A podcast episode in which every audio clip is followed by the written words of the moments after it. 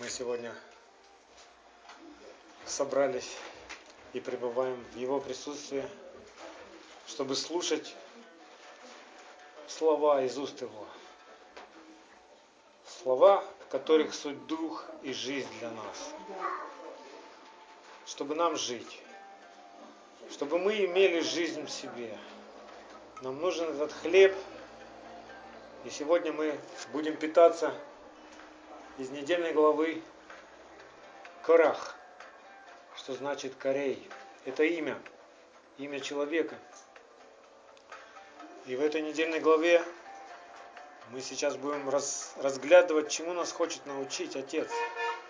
Через все, что мы встречаем, через все события в этой недельной главе, можно увидеть, что Бог показывает нам, что сердце человека – не быстро меняется, не так, как нам хотелось бы. И Бог показывает нам, что не чудеса меняют сердце человека. Потому что Израиль видел достаточно чудес. Он был выведен в одну ночь из Египта, а перед этим он видел 10 казней. Он видел столб огненный облако. Он видел, как расступилось Красное море. Он видел ман, который сыпался с неба, перепелов. И он видел, как Бог в молниях, в огне, в дыме, и слышал, как Бог говорил с горы. Десять заповедей, эти скрижали, закон жизни. Все это видели, все это слышали. И этот же народ – видел, как слава Божья наполняет скиния и сопровождает все, весь стан. И этот народ видел, как Надав и Авиуд, которые решили войти в святое святых с чужим огнем, вдруг умерли. И этот народ видел, как Мариам покрылась проказой, когда попыталась выступить против Моисея. И несмотря на все это, уже прошло полтора года чудес, знамений. Такая конференция у них была, полтора года. Мы этого еще не видели, того, что они видели. И несмотря на все это, все равно мы видим, что ропот, ропот высвобождается из сердец народа. И в этот раз этот ропот высвободился через начальников общества, что поражает. Те люди, которые избраны были помогать Моисею, поддерживать порядок в стане, те люди вдруг решили, что все святые. И все могут командовать. То есть пришло такое, как нарушение порядка пришло в стан Божий.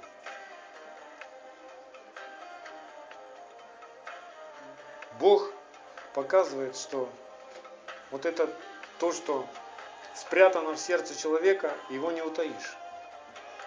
И он создает такие ситуации, когда вот тот ропот, та гордыня, которые были спрятаны в сердце Корея, Дафана, Аверона, да, мудрецы говорят, что именно тогда, еще в Египте, когда происходили казни Божьи, да, эти трое тоже возмущались. Вот именно тогда они возмущались. У нас как бы в Писании это не написано, но так говорят знатоки Торы. Что и это были они как раз, которые бухтели, были недовольны. Что это ты, Моисей, пришел тут революцию делать? У нас из-за тебя нам еще план повысили, нам еще хуже стало вечно недовольные, да? Люди с необрезанным, с плотским сердцем, исполненные горечи, отвержения, бунта. В этот раз Бог дает последний шанс им исправиться, обличая то сокровище, которое было внутри, то есть делая его явным всему обществу. Помните, как Павел учил церковь, что если согрешит против тебя брат, пойди с ним выясни отношения наедине. Если не послушает, вдвоем, втроем посети, обличи. Если не послушает, то все общество. Пусть придет на суд всего общества, да? Так разбираться надо с грехом. И вот этот момент, когда Корей был выставлен на все общество, это был уже последний момент в его жизни, когда он мог покаяться. Но он остался упорен в своей гордыне, в своем жестоковыйности такой. И мы знаем, что он погиб. И все те люди, которые поддерживали его, тоже погибли. Разверзлась земля, и они буквально на глазах у всего общества пропали в преисподнюю. Это, я скажу вам, зрелище, не знаю. Я на картинках видел, где-то в Туркмении, оказывается, есть тоже как дыра такая в пустыне. И из нее, ну там постоянно горит огонь. Ее еще назвали врата ада. Да. В Туркмении до сих пор есть такое место. То есть подходишь, а там ну, была как карьер какой-то или что, и он весь горит, вот как вулкан прямо там. До сих пор, то есть с космоса фотографируют это все. Такое есть. А тут на глазах всего общества, представляете, ну, Божье присутствие в стане есть. Все, Бог не оставил стан. Бог сопровождает стан в этом путешествии.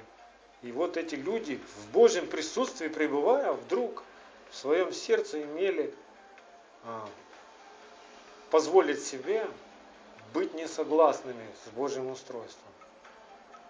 И решили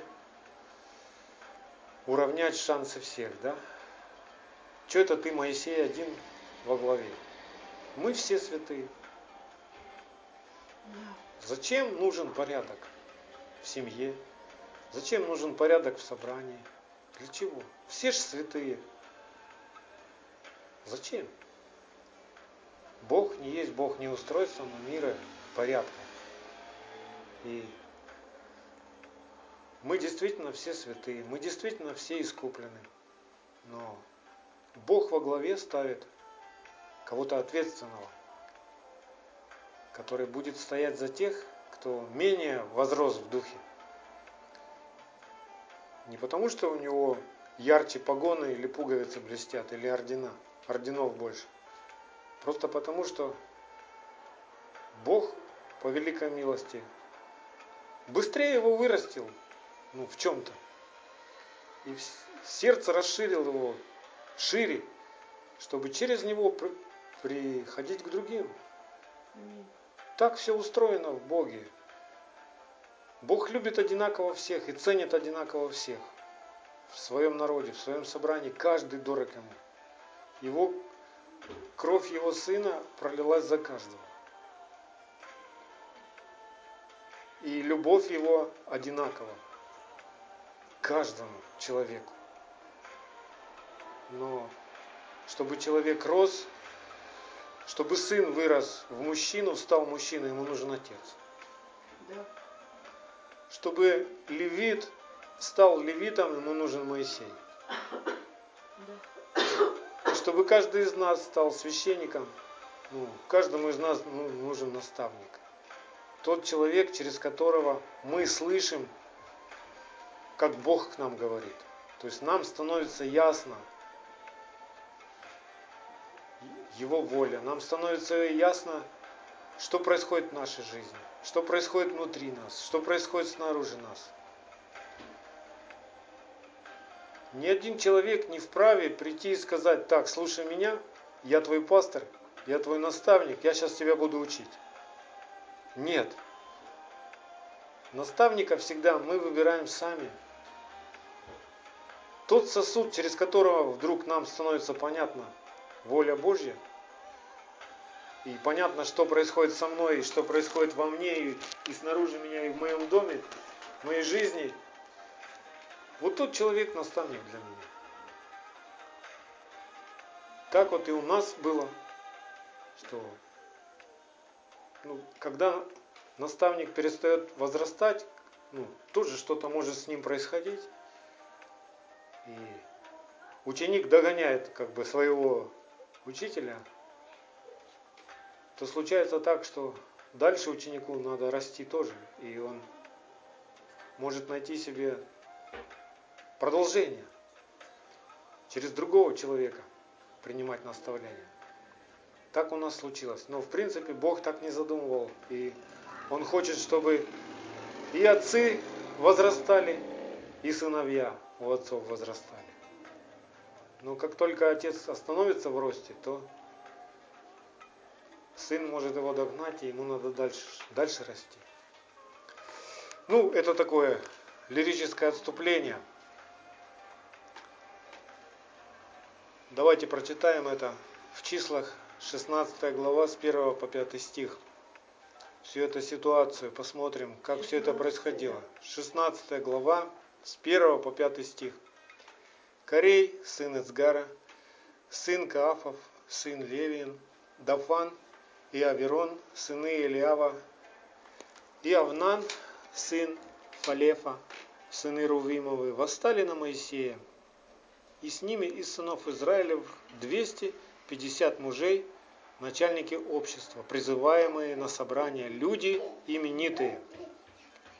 И вот эта вся ситуация, она очень-очень сейчас как бы мы можем увидеть то, что сейчас происходит а, в, ну, в нынешней церкви, когда именитые люди, помазанники, да, апостолы, там, не знаю, пророки, пастора, известные всему миру, у которых есть доступ к телевидению и мирскому вещи, ну, всемирному вещанию, они вдруг начинают учить, что закон не нужен. Да, они известны. Да, они именитые люди. Да, они призваны Богом служить в Слове. Но они восстали на Моисея. Они восстали и учат превратно искажая, искажая волю Божью, искажая любовь, искажая образ Бога, искажая суть спасения вообще. То есть это уже как иное Евангелие начинает звучать, о котором Павел предупреждал. И вот дальше в этой же главе, в 16, с 9 по 11 стих, Неужели мало вам того, Моисей говорит, неужели мало вам того, Бог, что Бог Израилев отделил вас от общества израильского и приблизил к себе, чтобы вы исполняли службы при скине Господней и стояли перед обществом, служа для них.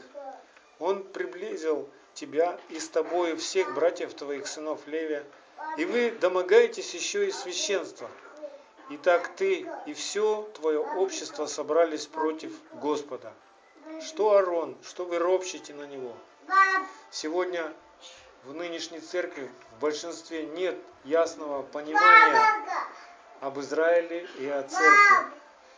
И во многом нынешние люди, верующие, они считают, что Израиль это Израиль, а мы христиане. То есть они отделяют. Нет понимания, что у Бога один народ. Нет понимания, что у Бога только один народ, который призван быть царственным священством. И они восстают и противятся, и отторгают все, что иудейское. Но Ишуа Машех однажды женщине у колодца сказал самаритянке, вы не знаете, чему, чему вы кланяетесь, а мы знаем, ибо спасение от иудеев. Нет у Бога двух народов. И священниками он ставит только тех, кто, его, кто в его народе. И даже мы, привитые из язычников в этот народ, сегодня не должны превозноситься над сынами Якова, которым ну, и нужно иметь на себе, на, на своем теле знак обрезания. Да? Это только им поручено это иметь. Потому что они от начала призваны быть вот теми левитами в скине и быть светом для всех остальных народов и учить все остальные народы закону Бога. Бог каким-то образом использует сегодня нас для того, чтобы они проснулись, чтобы возбудить в них ревность сегодня, чтобы они занялись своим делом. Мы, пришедшие из язычников, мы не, не были научены с детства закону, Тора, что в Израиле практикуется от самого детства. А они научены. Только они не могут соединить начало с концом. Они не увидели Машеха во плоти. И из этого, из-за этого сердце их сегодня в ожесточении, во временном ожесточении. У нас миссия такая разбудить сынов Якова. И если мы останемся верны и будем ревновать о Доме Господнем, о чистоте и святости Божьего народа, и проповедовать истинное Евангелие, не искажая Слово, то они проснутся. Когда они увидят, что мы, пришедшие из язычников, делаем то, что должны делать они, они проснутся и Израиль спасется. Вы не размышляли никогда, почему Павел так написал? Весь Израиль спасется. А остальные народы что? Почему про остальные народы не написано? Почему не написано Украина спасется? Америка спасется? А потому что единственным вариантом спасения всех остальных народов это привиться к Израилю. И только Израиль спасется. Если ты не будешь привыт к этому народу, ты будешь потерян. Так Слово Божье говорит. И таков Божий план спасения. Все остальные из народов должны прийти и стать одно с этим народом. Твой Бог теперь мой Бог. И куда ты пойдешь, туда я пойду, да? одна вера, одно учение, один дух, один Адонай, один Илахим, который Отец всех нас. Такой план у Бога. И этот план никогда не изменится. Все человеческие доктрины, языческие учения, которые сегодня еще присутствуют в современном христианстве, они однажды все ну, потерпят разрушение. Они все будут испытаны, и они не выдержат в последнее время. Они уже сейчас ну, потрясаются. Ну, опять это лирическое отступление такое. Итак, мы видим, что гордое сердце этих людей, даже находясь в Божьем присутствии, даже слушая закон Бога из уст Моисея, из уст священника, это сердце позволяло себе иметь несогласие с Божьим устройством. И такое сердце находится всегда в конфликте с Богом. Оно не понимает власти, которую Бог дает. Оно не понимает, что это значит, как Ишуа учил, больше из вас да будет слугою. Такое сердце не понимает. Гордое сердце ищет одного – владычествовать. Быть видным, заметным и почитаемым. К большому сожалению, лидерство современной христианской церкви во многом вот как-то... То есть люди не научены рвутся на лидерские позиции, чтобы быть известными, рвутся к микрофону, рвутся, чтобы все остальные смотрели на них и хлопали, и уважали их, и почитали. Но прежде ведь надо быть приготовленным. Левиты, прежде чем начинали служить в скине, они приготавливались, они разбирались со своими грехами, чтобы в сердце их было чисто. Потому что ничто нечистое не может приблизиться к Господу. Почему мы сегодня так много говорим о чистоте нашего сердца? Потому что без этого мы не исполним своего призвания священников. Мы не будем священниками в своем доме. Мы не будем священниками а, в народе, в котором мы живем. Мы не сможем быть священниками с нечистым сердцем. Мы просто не можем приблизиться даже к Богу. Поэтому мы так много об этом, обо всем говорим.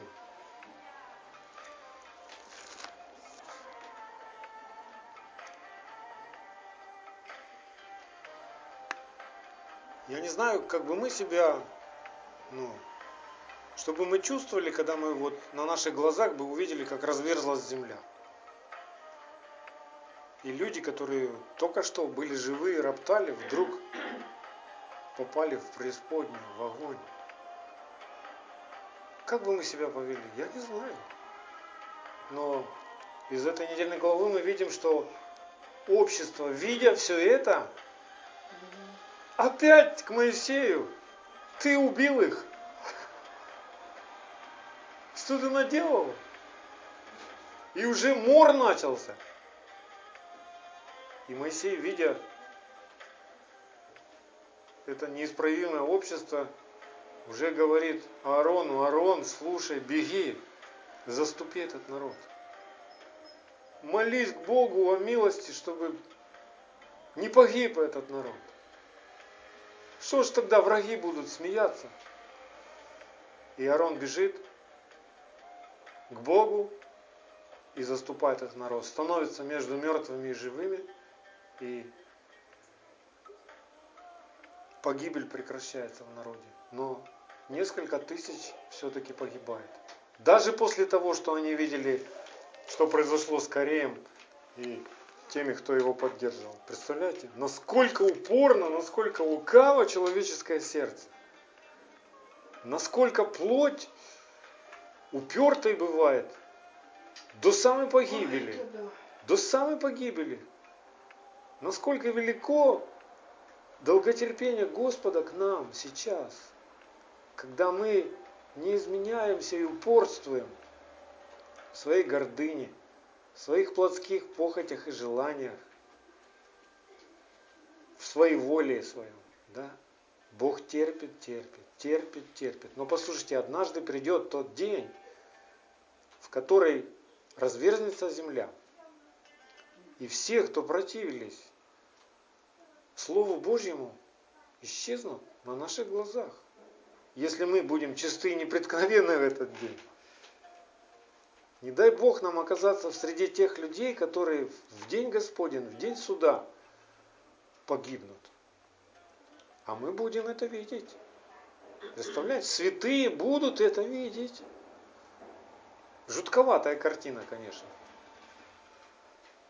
Но это все к тому, чтобы мы имели страх Божий и ревновали о чистоте своего сердца. Чтобы мы не проводили беспечно время. Чтобы те шесть дней, которые от шабата до шабата мы трудились, не просто с лопатой, а трудились в своем сердце, выбрасывая все камни вместе с Господом, искореняя все горькое, чтобы земля нашего сердца была доброй, рыхлой почвой, И в этой почве могло оживать каждое семя Слова Божьего.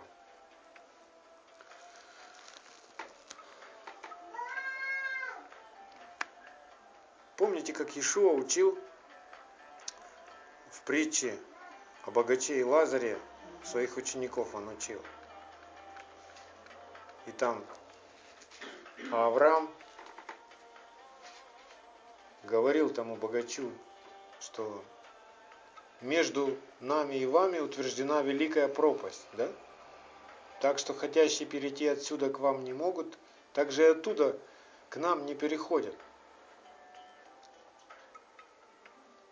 И эта пропасть, она реальна. И нам надо ревновать о том, чтобы никто в эту пропасть не попал. Чтобы не было между нами разделения. Сегодня как бы все об этом понимают, что церковь должна быть единой, что все братья должны быть действительно братьями, что должен быть действительно один народ, но отвергая Тору, отвергая закон учения Отца нашего, да, Небесного, сразу же в церкви начались разделения. Если вы почитаете историю церкви, когда она начала разделяться, то именно в тот момент, когда отвергли иудейские основания веры и сказали, нам закон не нужен. В этот момент началось разделение, оно до сих пор продолжается. И оно до сих пор явно в нынешней церкви.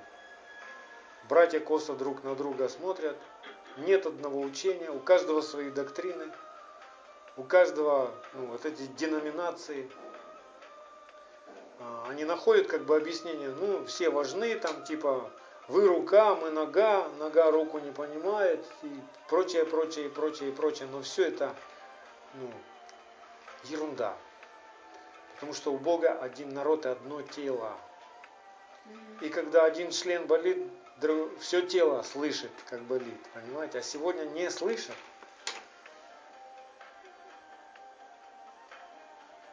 Ну, это опять отступление от нашей темы. Я хочу, чтобы мы уразумели то, что в этой притче Ишуа, а, в пример, слова Авраама такие приводят. Тогда, это Луки 16 глава, и в последних стихах там Авраам говорит этому богачу, если Моисея и пророков не слушают, то если бы кто из мертвых воскрес, не поверят. Помните, тот богач говорит, пошли. Да, пошли мне опять братьев, пусть он засвидетельствует им, чтобы они не пришли в это место мучения. Да. Авраам сказал ему, у них есть Моисей и пророки, пусть да. слушают их. Да. Он же сказал, нет отче Авраам, но если кто из мертвых придет к нему, тогда покаются. Да. И тогда Авраам сказал ему, если Моисей и пророков не слушают, то если бы кто из мертвых воскрес, не поверит. Поэтому и поверит. И сегодня многие здесь на земле, ну как бы а, становятся участниками вот в этой притче, то есть они выбирают роль тех, кто не слушает Моисея и пророков. И говорят нам, эта часть книги уже не так важна. Мы все равно в ней ничего не понимаем. Она нам не нужна. Это для евреев. А у нас вот книжка называется Новый Завет. Мы живем по Новому Завету. Ой-ой-ой. Или ай-яй-яй. Прочитайте снова эту притчу. Человек, который отклоняет ухо свое от слушания закона, от слушания Моисея и пророков, того и молитва мерзость. Так в притчах написано. А сколько людей сегодня взывают к Богу искренно, со слезами, с эмоциями, потому что хотят, ну, чтобы справедливость на земле была, чтобы мир был, чтобы жизнь была, чтобы любовь была. Не будет любовь восстановлена, если не слушают Моисея и пророков. Если отвергают ну, закон любви. Если отвергают эти заповеди, которые раскрывают всю суть любви. Как нам любить Бога? Это на одной скрижали – как нам любить человека? Это на другой скрижали. Две скрижали. А во всех мелких подробностях написано на, уже в книге закона 613 заповедей, которые мы одну за другой вот разбираем, учим, вникаем и стараемся исполнять. Нам нужно понять вообще ну, сердце нашего Небесного Отца, что же Он хочет от нас. Что же Он хочет нам показать, когда мы глядим на всю эту историю. Что происходило с Израилем. Ведь это урок для нас. Ведь это о каждом из нас. Потому что в сердце каждого из нас есть такие Кореи, Дафаны. Ой, есть. И с ними что-то надо делать. Они приходят как мысли, как желания, да. Но внутри нас должен царствовать священник. Внутри нас должен быть Машех. Чтобы служение, чтобы Божье присутствие не оставляло нас, должно совершаться служение. Должны быть пленены те мысли в послушание Машеху, как левиты, которые осуществляют и поддерживают в скине Божье присутствие. Пленяем всякое помышление в послушание Машеху. Да? Это наши левиты внутри нашего сердца, скини. Бог, в принципе, суть спасения всякого человека, она выражается вот в чем. Она выражается в имени Иисус Христос по-гречески, Иешуа Машех по-иудейски. Имя Ишуа, сущность этого имени – спасение, а сущность Машеха, что означает Машех? Это исполнение Слова Божьего. Если все это соединить, получается спасение через исполнение Слова Божьего. В этом суть спасения всякой души. Если человек, услышав Слово, начинает делать, что говорит это Слово, душа спасается. Если человек, услышав Слово, противится этому Слову, душа погибает.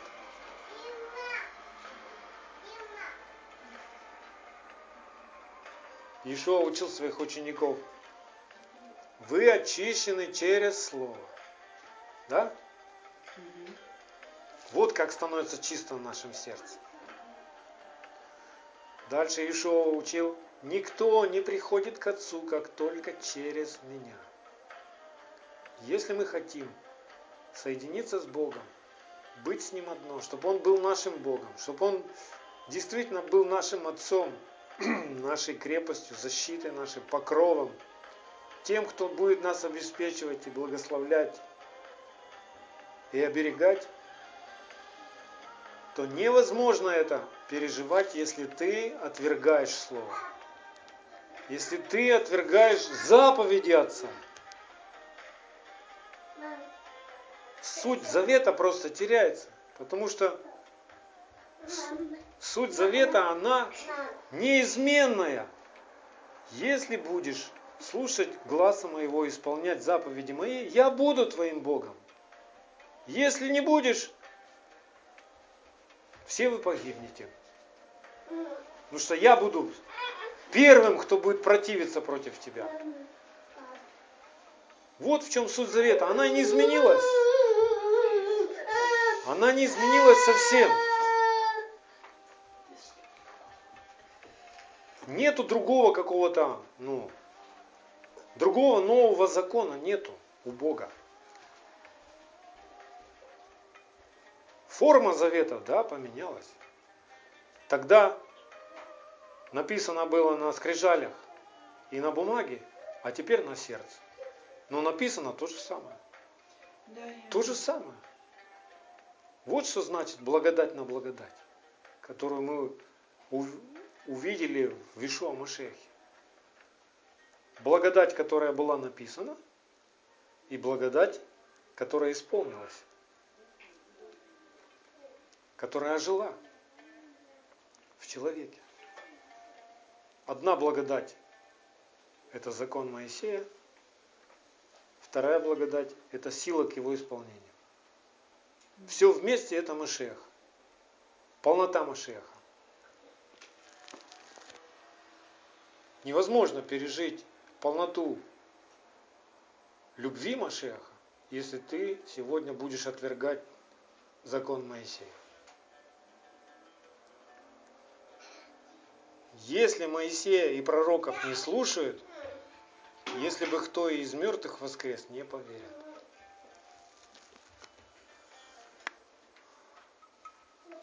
И вот Бог, видя, как страдает это общество из-за своего упорства, из-за своего невежества, из-за своего жестокосердия, Бог показывает знамение –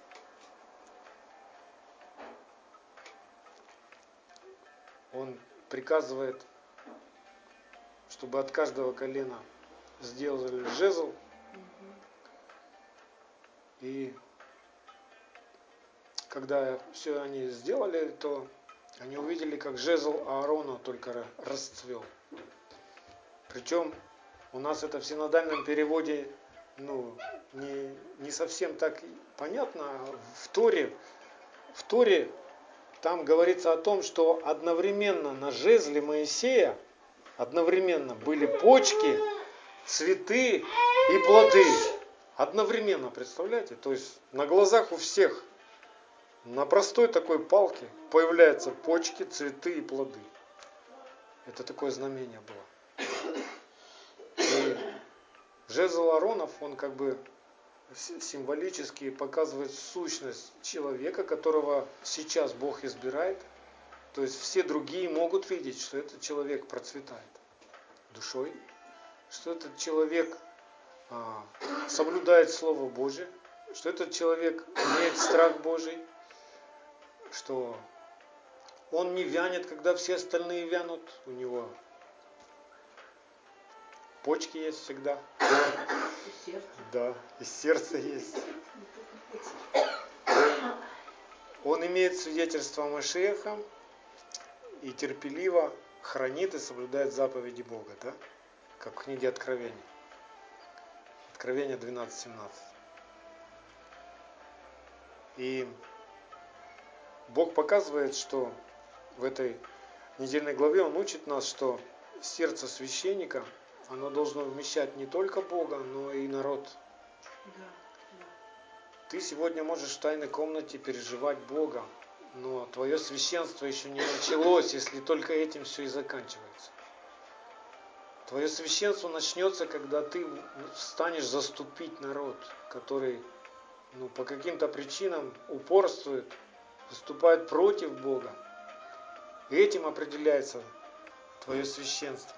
Это могут быть дети, это могут Да. быть родственники какие-то, друзья. какие-то. Смотрите, как общество роптало тогда. Давайте откроем числа 17 главу, 12-13 стих.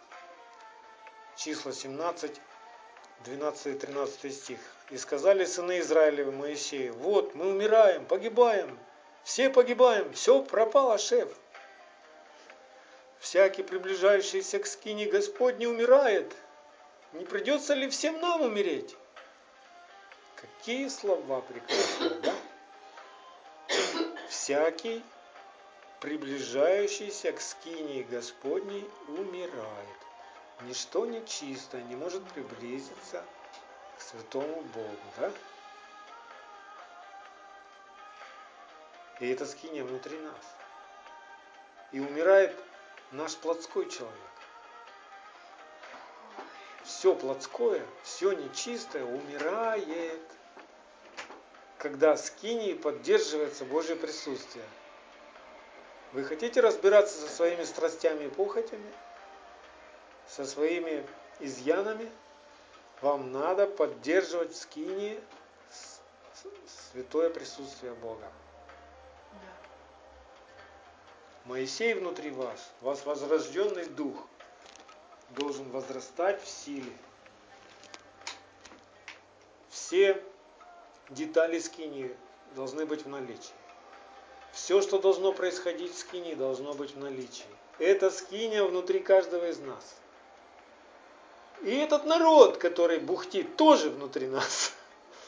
Мы с вами имеем двойную природу. У каждого из нас есть плоть со страстями, похотями. Каждый из нас встречается с негативными мыслями, с желаниями.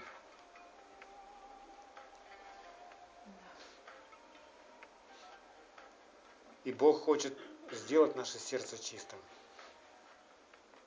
Потому что дальше в 18 главе, в числах 18 глава, 22-23 стих, он говорит, «Сыны Израилевы не должны впредь приступать к скинии собрания, чтобы не понесли греха и не умереть. Пусть левиты исправляют службы в скинии собрания и несут на себе грех их. Это устав вечный, в роды ваши. Среди же сынов Израилевых они не получат удела. О чем это говорится? какое-то отношение, и как мне понять, ну, как это ко мне относится? А относится это ко мне так. Плотской душевный человек не может приблизиться к Богу. Да. К Богу может приблизиться только тот, кто очистил свое сердце от страстей, похотей и расплел свою плоть. И этот уже левит приготовленный, он может понести все грехи. Вот почему в нас как бы уживаются до какого-то момента и плоть, и дух. Наш дух, соединенный с Машехом, ходатайствует о том, чтобы душа наша избавилась. О том, чтобы все Кореи наши, Дафаны и Авероны, ну, были отторгнуты от нас. Все то, что противится Богу, должно быть распято, должно быть отделено от общества. И за этим порядком должен наш дух, соединенный с Машехом, следить внутри нас. Это сложные процессы. Это ну, не ухватишь так в один миг, потому что ну, практика нашей жизни показывает. Мы то взлетаем, то падаем. Мы то радуемся, то скулим. Да? У нас то получается, то не получается. Мы то расцветаем, то вянем. Но скажу вам очень простой секрет. Вянем мы только тогда, когда левиты в нашем сердце заняты чем-то другим. Да. Когда левиты не накормлены,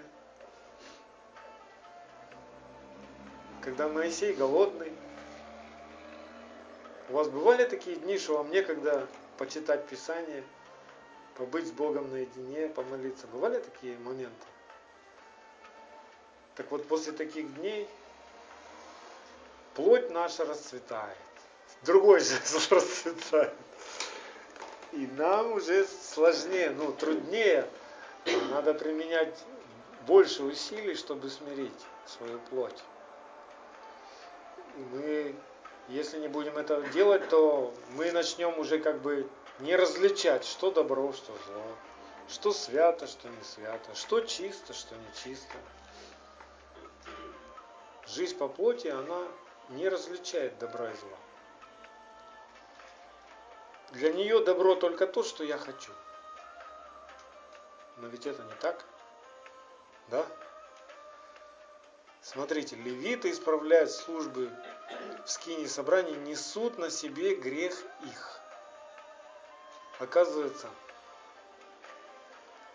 священство, оно в том, чтобы мы могли понести грех народа на себе. Куда?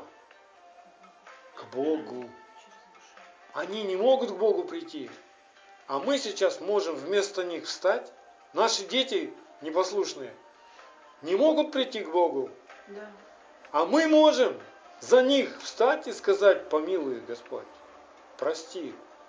Они вот это и вот это сделали, не ведают, что творят. Помилуй, дай им отсрочку, не наказывай их, вразуми их, научи их, смири их, преклони их на пути твои. Вот так совершается спасение. Не иначе никак. Никто из нас сам по себе не пришел. Ну, во-первых, сам Машех ходатайствует за нас, за каждого. И когда мы не знали еще Бога, Он в то время, и Он до сих пор стоит и ходатайствует за каждого человека. И кто-то, возможно, из вашего близкого окружения, друзей, кто-то за вас молился. Поэтому сегодня вы приняли спасение. Поэтому сегодня к вам дошло и пришла вера, которой мы сейчас живем. Вот так же она и не иначе придет к нашим детям, придет к тем нашим знакомым, близким, друзьям, которые сегодня еще возмущаются против нас, может, смеются над нами, не хотят нас слушать, упорствуют в своем беззаконии. Только так. Давайте увидим во всем этом Машеха. Книга пророка Исаи. 53 глава, 4 и 5 стих. Но Он взял на себя наши немощи и понес наши болезни. А мы думали, что Он был поражаем, наказуем и ничижен Богом. Но Он изъязвлен, был за грехи наши и мучим за беззаконие наши. Наказание мира нашего было на нем, и ранами его мы исцелились. Сам он был непорочен, но он взял на себя все наши грехи и принес пред лицо Божие, чтобы Бог простил их. Аминь. Вот так да. получается все спасение. И когда мы делаем то же самое, когда мы начинаем заступать народ, ну, своих близкое окружение, заступать за них пред Богом, в этом мы видим служение Машеха, который внутри нас теперь духом пребывает. То есть мы участвуем в этом левитском служении, когда мы начинаем ходатайствовать не только за себя. Боже, спаси меня, помилуй меня, помоги мне, научи меня, восполни мои нужды. А когда мы начинаем уже заступать за других, вот в этом Машех поднимается. Ну, пока мы за себя просим, мы только готовимся к этому, к священству. Мы готовимся, потому что левиты тоже, прежде чем начинали свое служение, они должны были разобраться со своими грехами, очистить свое сердце. Да. Э, они долгое время они обучались, приготавливались. И то же самое и с нами происходит. Каждый из нас имеет призвание быть священником. Не думайте, что ваша жизнь вот так вот и пройдет, что вы просто будете до последних дней своих приходить, слушать проповедь, уходить, жить своей жизнью. Нет. Бог не отступит от вас, пока не сделает вас подобными первосвященнику, Машеху, пока вы не подключитесь к этому служению. В его планах именно такое видение каждого из вас. Сейчас он готовит вас, чтобы вы встали в его силе и начали заступать за тот народ, который вокруг вас. Вот в чем воля Божья. Нет большей той любви, как, как если кто положит душу свою за ближнего своего. Вот в этом все вот в этом любовь Машеха. Вот в этом, вот что мы должны постичь в конце концов. Чем должно все закончиться на нашем земном пути. И каждый раз, когда вы чувствуете такое побуждение, это Господь стучится в ваше сердце. Это Господь хочет вас учить этому. И ваше левитское служение может начинаться с одной минуты. Ты просто вспомнил кого-то, помолился там, несколько слов сказал, там, помилуй, прости, все. Но это не минуту надо стоять перед Богом. Есть, почему люди долго не спасаются? Потому что сердце у них окаменевшее. Они жестокосердные. И надо пробить молотом. Каждая наша молитва, каждая наша слеза в молитве за них, каждое наше ходатайство за них подобно молоту, который будет сокрушать их твердыни, понимаете? Нам бы очень хотелось, ну, один раз помолился, раз, и завтра мои дети все уже служат Господу, да? Ну, красиво выглядит. Но так не бывает. Употребляющие усилия восхищает Царство Божие, да?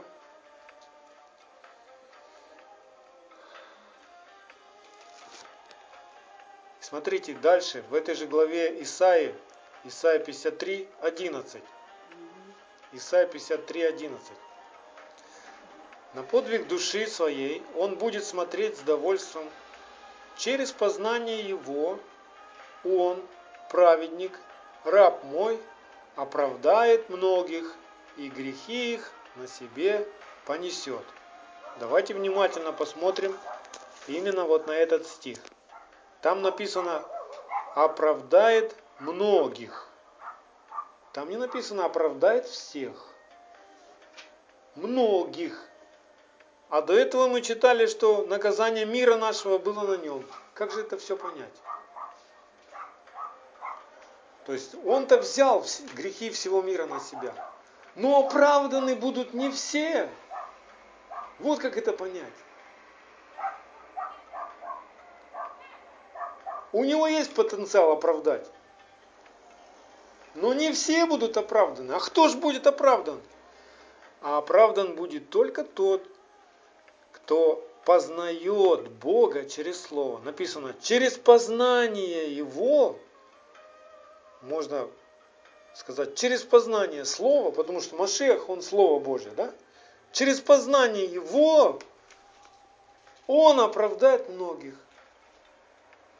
Мы оправданы сегодня переживаем оправдание Царства Божия, правду Царства Божия ровно настолько, насколько Слово Божье живет в нас, в нашем сердце. Вот настолько мы реально переживаем свое оправдание. Вот настолько реально мы сегодня переживаем любовь Бога, потому что она связана с тем, а, насколько мы понимаем, сколько нам прощено.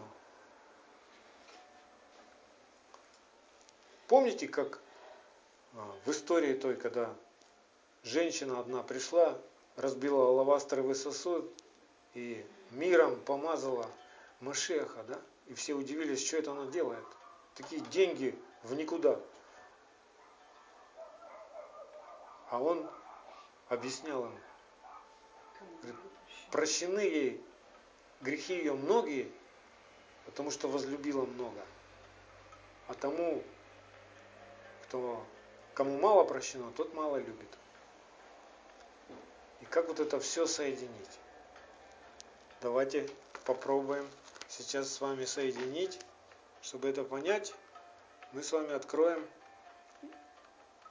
Евреям 9 главу, 15 стих.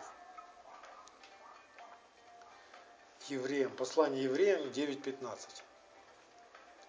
Там написано, потому что он, Машех, есть ходатай Нового Завета, дабы вследствие смерти его, бывший для искупления от преступлений, сделанных в Первом Завете, призванные к вечному наследию получили обетование. И тут такой интересный момент есть. Внимание! Для искупления от преступлений, сделанных в Первом Завете. Что это за преступления в Первом Завете? А это и есть грехи. Потому что только законом грех познается. Как мне понять, в чем а, я не прав перед Богом? В чем мой грех? Мне надо взять завет, книгу завета, и посмотреть на заповеди – и если я не делаю то, что говорит заповедь, это грех. А теперь представьте, а, люди, которые сегодня научены отвергать Тору, отвергать закон заповедей, как же они тогда узнать, ну, они вообще чисты или не чисты перед Богом? Они в этот день суда окажутся, ну, в каком положении? Сегодня им закрывают глаза и говорят, ну, все хорошо, Кушайте сало. Не надо нам субботы, не надо нам праздники, не надо нам вот эти вот все вот иудейские закорючки, все эти вещи нам не надо. Мы просто говорим Иисус Господь, и все. И все, и мы спасены, благодать. Но ведь это искажение, это ложь. А вторая благодать где тогда?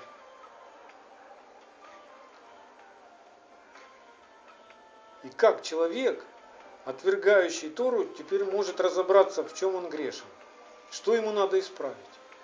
Он будет думать, у меня все хорошо, я спасенный, я совершенный, все, я уже, давайте мне микрофон, я буду служить.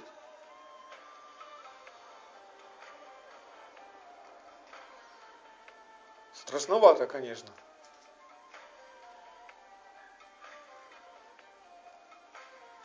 Получается, что если человек, человека научили, вот живи только вот, читай Новый Завет, книжечку и все, больше тебе ничего не надо, то человек, получается, до конца не может понять, что в этой книжке, в Новом Завете, и как по ней жить, и как по ней остаться чистым и непреткновенным в день Господень, в день посещения.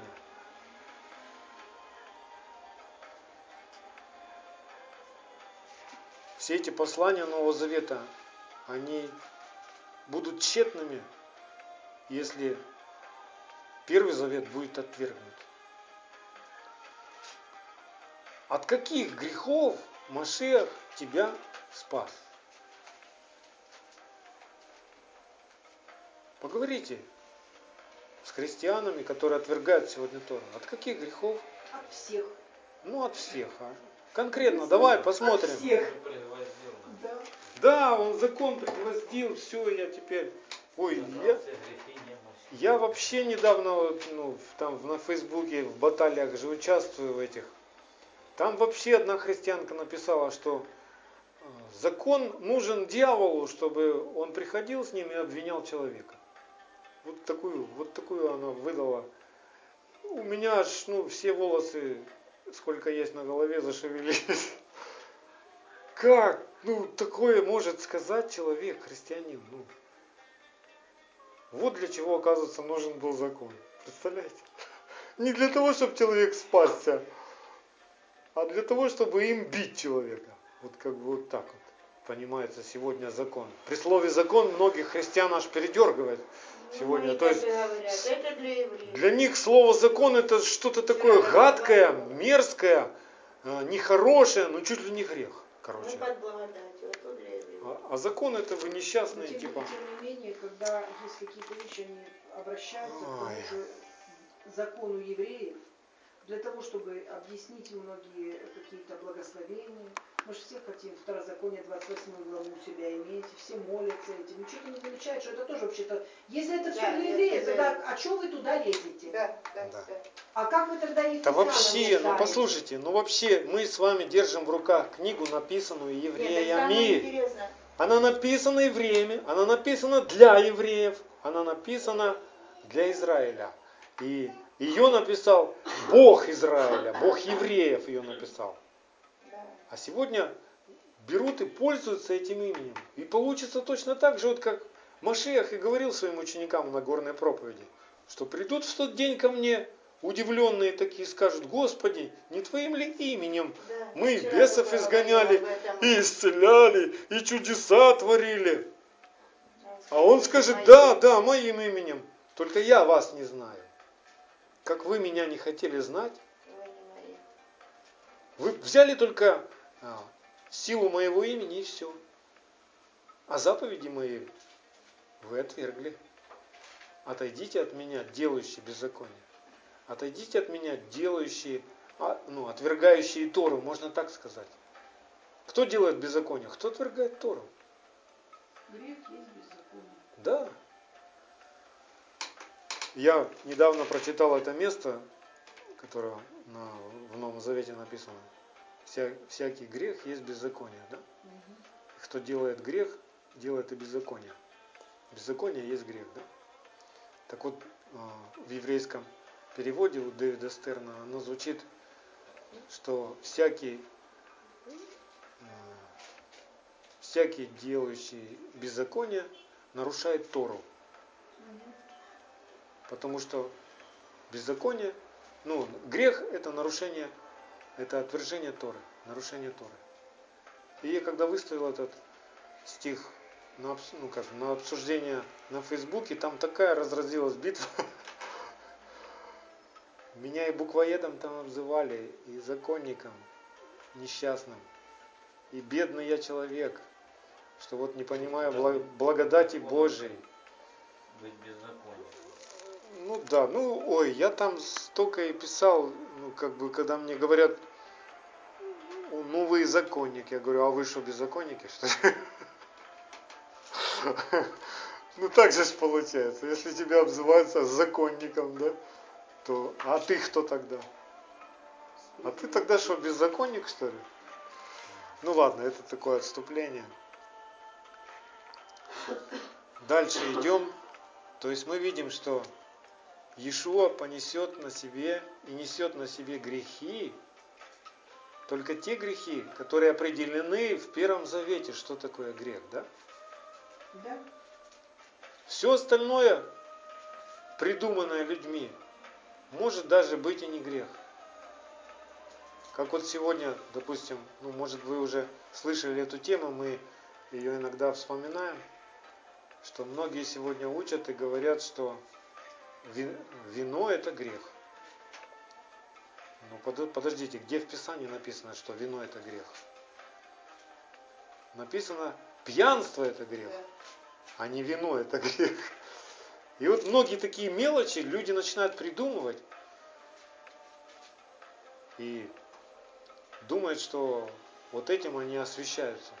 Я по поводу этого вот вставлю тут. Говори. Написано у Иуды. Это Мгм. тоже по поводу того, что такое, что о беззаконии написано вообще-то много. Да. И в Новом Завете. Просто почему-то не хотят это видеть.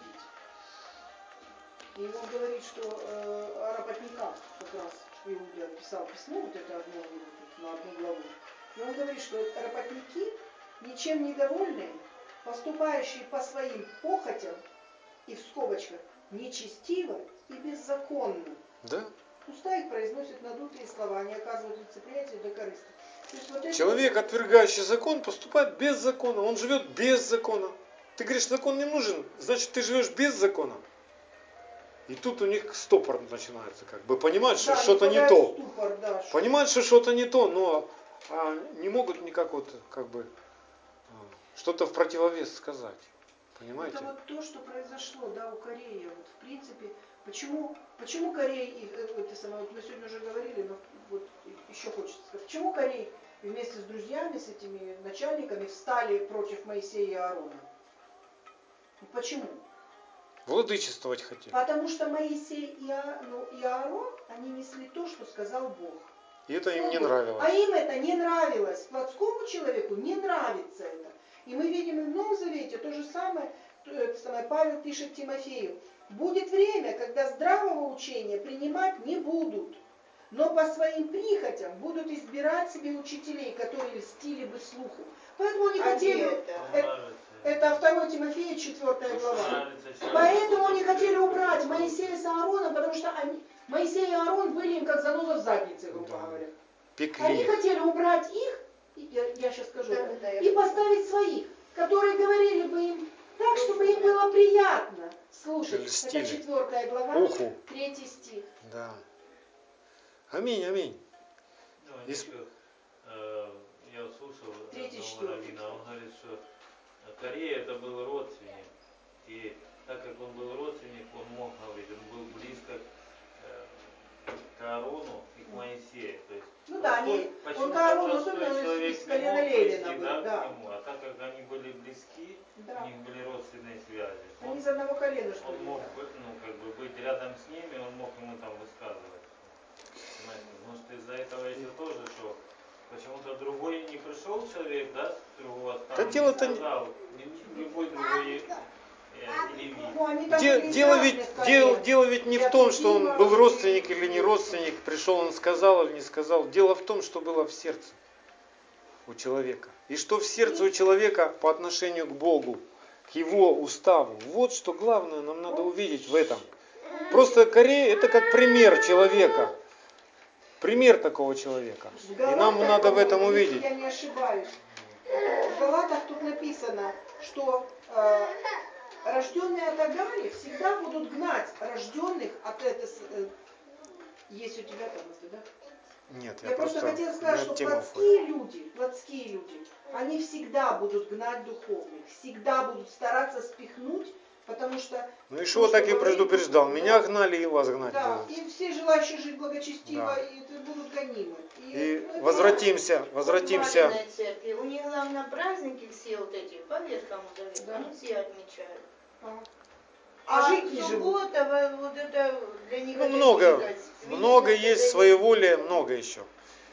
Э, Возвратимся к этому стиху, Евреям 9.15. И там написано, что Ишуа Машех есть ходатай Нового Завета. Вы никогда себе не задавали вопрос, о чем ходатайствует Ишуа? Вот сейчас он воскресший, он не сидит сейчас, просто сидит, бездельем занимается. Да? Он первосвященник, и он продолжает ходатайствовать за нас. Как вы думаете, о чем он ходатайствует? Чтобы все спаслись и достигли познания истины. Аминь. Чтобы всякий из нас, каждый из нас, каждый человек стал одно со Словом Божьим. Вот как бы а, в Евангелии от Иоанна есть глава 17. И там вот эта молитва, она, уже тогда началось ходатайство Машеха за нас. Тогда уже началось. И оно сейчас продолжается. То есть суть его ходатайства, и он не перестанет ходатайствовать, пока каждый из нас не станет одно со Словом Божьим. Потому что если мы не станем со Словом Божьим, мы не сможем к Богу приблизиться. Никто не приходит к Отцу, как только через меня. Вы хотите прийти к Отцу? Вам надо стать одно со Словом Отца. Вам надо стать как Машех, в точности соблюдая все, что написано в книге сей. Понимаете? Бог не гонит нас и не спрашивает прямо в первый же день нашего спасения, а что ты это не делаешь, а это не делаешь, а это не делаешь. Нет, он понимает, что нам надо научиться. Как мы учим своих детей от мала, чтобы они выросли в мужчин, да, и в женщин, настоящих, богобоязненных. Мы в годы тратим, чтобы вложить в них, да? Учим их правде, учим, как должно поступать, что хорошо, что плохо. Так же с нашим духовным человеком происходит. Потому что сегодня те, кто спорят, что как же вы законы, э, говорите, что закон надо исполнять, а сами весь его не исполняете. Если кто чего не исполняет в законе, то значит он согрешил против всего закона. Но они упускают момент, что нам-то учиться надо всему этому. И Бог не сердится и не взыскивает с нас строго за то, чему Он нас еще не научил. И Он учит нас поэтому. А вот когда мы уже знаем и услышали, вот здесь начинается спрос. Ты так делаешь, как тебе отец сказал, или нет? Понимаете? Я послушаю еще другого учителя. Да, да. И я так как бывает. найду, вот сейчас, слава богу, в интернете есть доступ. Да. Я найду еще учителей, потом приду и скажу, да нет. Как только Слово Божье Да. что-то обличать начинает, это уже как бы делается вывод, это не любовь. которые тешили бы нас. Это в вас, бы нас. в вас нету любви, никакой благодати в вас нету. А то, что эта благодать а, начинает очищать сердце, ну как бы нам хочется, чтобы Бог приехал к нам на белом коне, взял нас на руки, такие как мы есть, и увез нас в дальние-дальние страны. А Бог говорит, да, я так сделаю, но чтобы тебя увести туда, я тебя очищу, я тебя помою, я тебя переодену, я тебе надену царские одежды на тебя, а рванье все твое, я сдеру с тебя. Всю грязь, всю проказу с тебя я смою, исцелю тебя. Понимаете? И это не, не один миг все это происходит. Нам очень хочется, конечно, чтобы все в один миг случилось. Ой, как когда-то, по-моему, Карл Густав Северин сказал, Да. в один миг Бог не, из- не изменяет нас, иначе мы умрем, говорит. Представьте себе Да. ежика, у которого выбрали бы все иголки в один раз. Он бы умер от болевого шока. Конечно. Поэтому И- мало-помалу Бог удаляет всех врагов наших перед И сегодня я еще э, хочу, э, потому что ну, в разговоре, в разговоре с нынешними христианами, отвергающими Тору, нет понимания даже того, во что, собственно, они верят. Мгм. Вот ну, в большинстве своем люди научены так. Верить. Исповедуешь, ты веришь в Иисуса Христа, все, значит ты спасен. Ну ведь так, да? Вы слышали такое? И мы тоже так были научены. Я верю в И- Иисуса, я люблю Иисуса. Все. Да. Что И с-? И в Писании мы находим, что Иешуа тоже говорил, веруйте в Бога и в меня веруйте. Потом еще, ну давайте вот откроем. Вот Иоанна. Иоанна 3 глава, 18 стих. Иоанн, Иоанна 3 глава, 18 стих. Евангелие от Иоанна. Верующий в Него, в Машеха, не судится, а неверующий уже осужден, потому что не уверовал во имя, ну у нас тут нагромоздили единородного Сына Божьего, в оригинале этого нет. А, единственного Сына, будем так говорить, ну, который является образом. Что значит верить в имя Его? Вот давайте разберемся. Потому что тут а, можно наткнуться на, как бы, на противоречие. То, что написано в синодальном переводе в книгах Нового Завета, может противоречить тому, что написано в книге пророков, допустим, и в книгах Ветхого Завета. Я вам покажу сейчас этот пример. Откройте филиппийцам 2.10.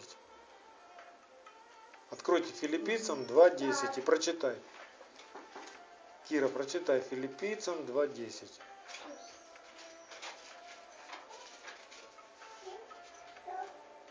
Дабы пред именем Иисуса преклонилось всякое колено небесных, земных, преисподних. А теперь откройте Исаия 45, 23. Исаия. Исаия 45, 23. Откройте. И прочитай тоже. Исаия 45, 23. Так, 45, 23. Мною клянусь, из уст моих исходит правда, слово неизменное, что передо мною преклонится всякое колено, мною будет клясться всякий язык. И это слова Бога. То есть это Бог так говорит. Бог говорит, передо мной преклонится всякое колено, а здесь в посланиях мы вдруг находим пред именем Иисуса преклонится. Ну, из этого, из этого они делают доктрину от Троицы, да. что Иисус Бог, и Бог Ветхого Завета Бог. Но я вам сейчас просто обличу это, этот стих из Филиппийцам 2.10, если вы откроете в греческом, как это все написано в подсрочном переводе, то там нету пред именем Иисуса, а там стоит буква в имени Иисуса. Тогда все становится ясно. Видите, тогда все складывается в имени Иисуса перед Богом преклонится всякое колено. Вот как понимать надо. Вы видите разницу? И что значит имя Иисуса? Какое имя в Откровении мы узнаем? Каким именем? Иешуа. Слово Божье, да? То есть, если э, ты не в Слове Божьем, ты против Бога. Ты против Бога на самом деле. Ты упорствуешь перед Богом, да? И еще такое есть, чтобы понять нам, что Бог дал Иисусу Христу имя выше всякого имени. Помните такое место, да? Тоже вам сейчас объясню. Берете, открывайте Псалом 137, 2 стих. И там написано, что Бог возвеличил Слово Свое превыше всякого имени Своего. То есть вот в этом имени мы спасаемся. Слово Божье. Псалом 137, 2 стих.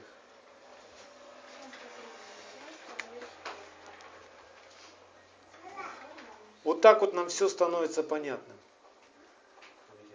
Сама суть нашего спасения – это Ишуа Амашех.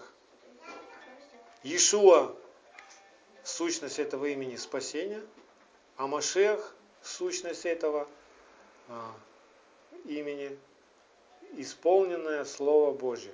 Если все соединить, Ишуа Амашех, получается спасение через исполнение Слова Божьего. Только так мы спасаемся. Если я противлюсь Слову Божьему, я не спасаю свою душу, я гублю свою душу. А если я покоряюсь истине, я спасаюсь. Только так. И ничего не надо придумывать, как по-другому можно спастись.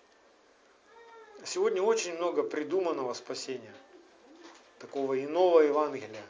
Просто говори Иисус Господь, и ты спасен. Все, ты теперь спасен. А если человек не вникает в Слово Божье, отвергает заповеди, как же он будет спасаться? Как он будет избавляться от грехов?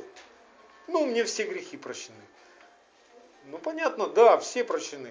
Только что ж ты делаешь вот это вот? Как это называется, то, что ты делаешь? Как называется то, как ты сейчас поступаешь? Это правда или это грех? А я не знаю.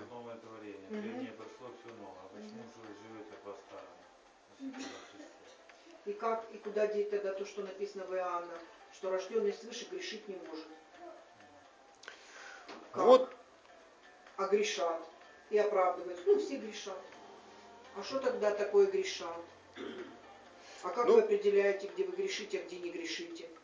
только законом. Как Познается грех. Просто вот забыв- ну, я понимаю, что неправильное истолкование многих вещей, даже Нового Завета, даже тех, которые как-то сохранились, вот приводят к тому, что люди, вот написано, да, что закон где-то водитель ко Христу. В Галатах.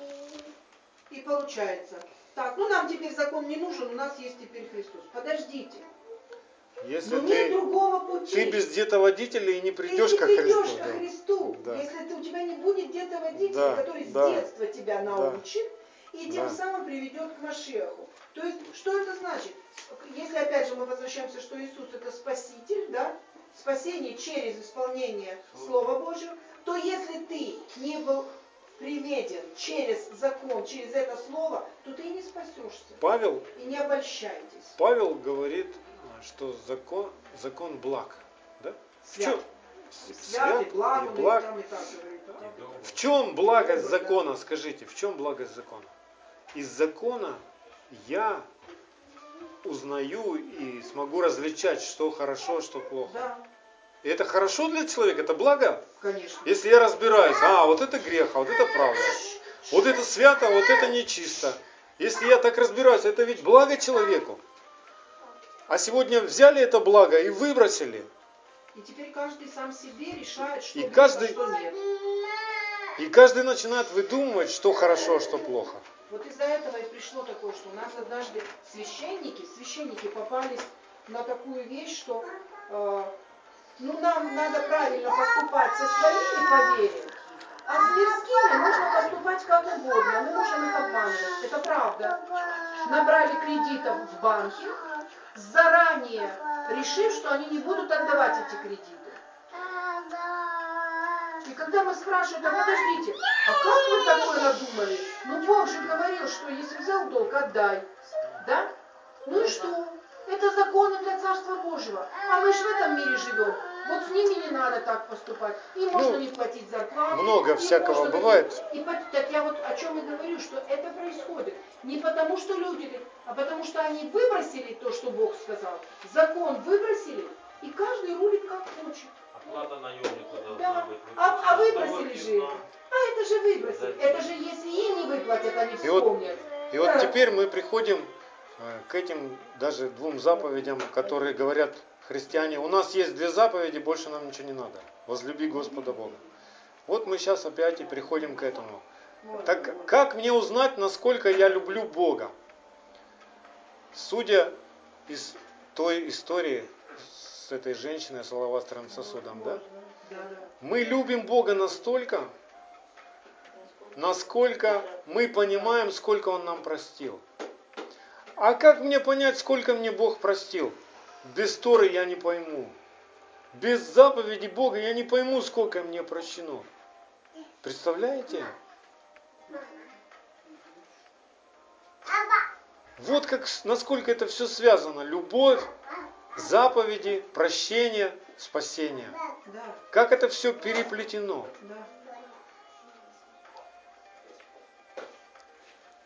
Если я сегодня скажу, мне Тора не нужна, я тогда и не узнаю, сколько мне Бог может простить и хочет простить. И буду очень удивлен в день суда, когда вдруг окажусь в его глазах нечистым, неприготовленным. Страшное место Писания, Исайя 66 глава, которая раскрывает о последнем дне, что вот взять такую даже мелочь, что там написано, что те, которые ели сало, погибнут. И святые все будут видеть эту гибель людей, которые ели мерзость сала. Представляете, даже вот в этом Бог сказал, чтобы мы хранили святость, да? Без которой никто не увидит Бога. А получается, что люди этому не научились. И считают, ну ничего тут, э, при чем тут еда? Вот поэтому Машех, когда видел людей, он и страдал, когда он сидел и говорил, что они как овцы, без пастыря, рассеянные, каждый бредет в свою сторону и живет так, как сам считает. Помните, тоже когда был момент, когда в Израиле написано, не было царя, не было никого, и каждый жил так, как сам считал правильно. Да, вот сегодня так и происходит. Более двух тысяч деноминаций сегодня. И каждая считает, что она права. Живет, как считает. А почему все так получилось? Потому что э, в IV веке взяли и отвергли иудейские основания веры апостолов и пророков. И началось разделение. Так что, друзья, Бог никогда не изменит и не будет менять свой закон. А вот сердце человека Он будет менять. Аминь. И это с нами происходит, это началось. Аллилуйя. Да благословит всех нас Всевышний. Аминь.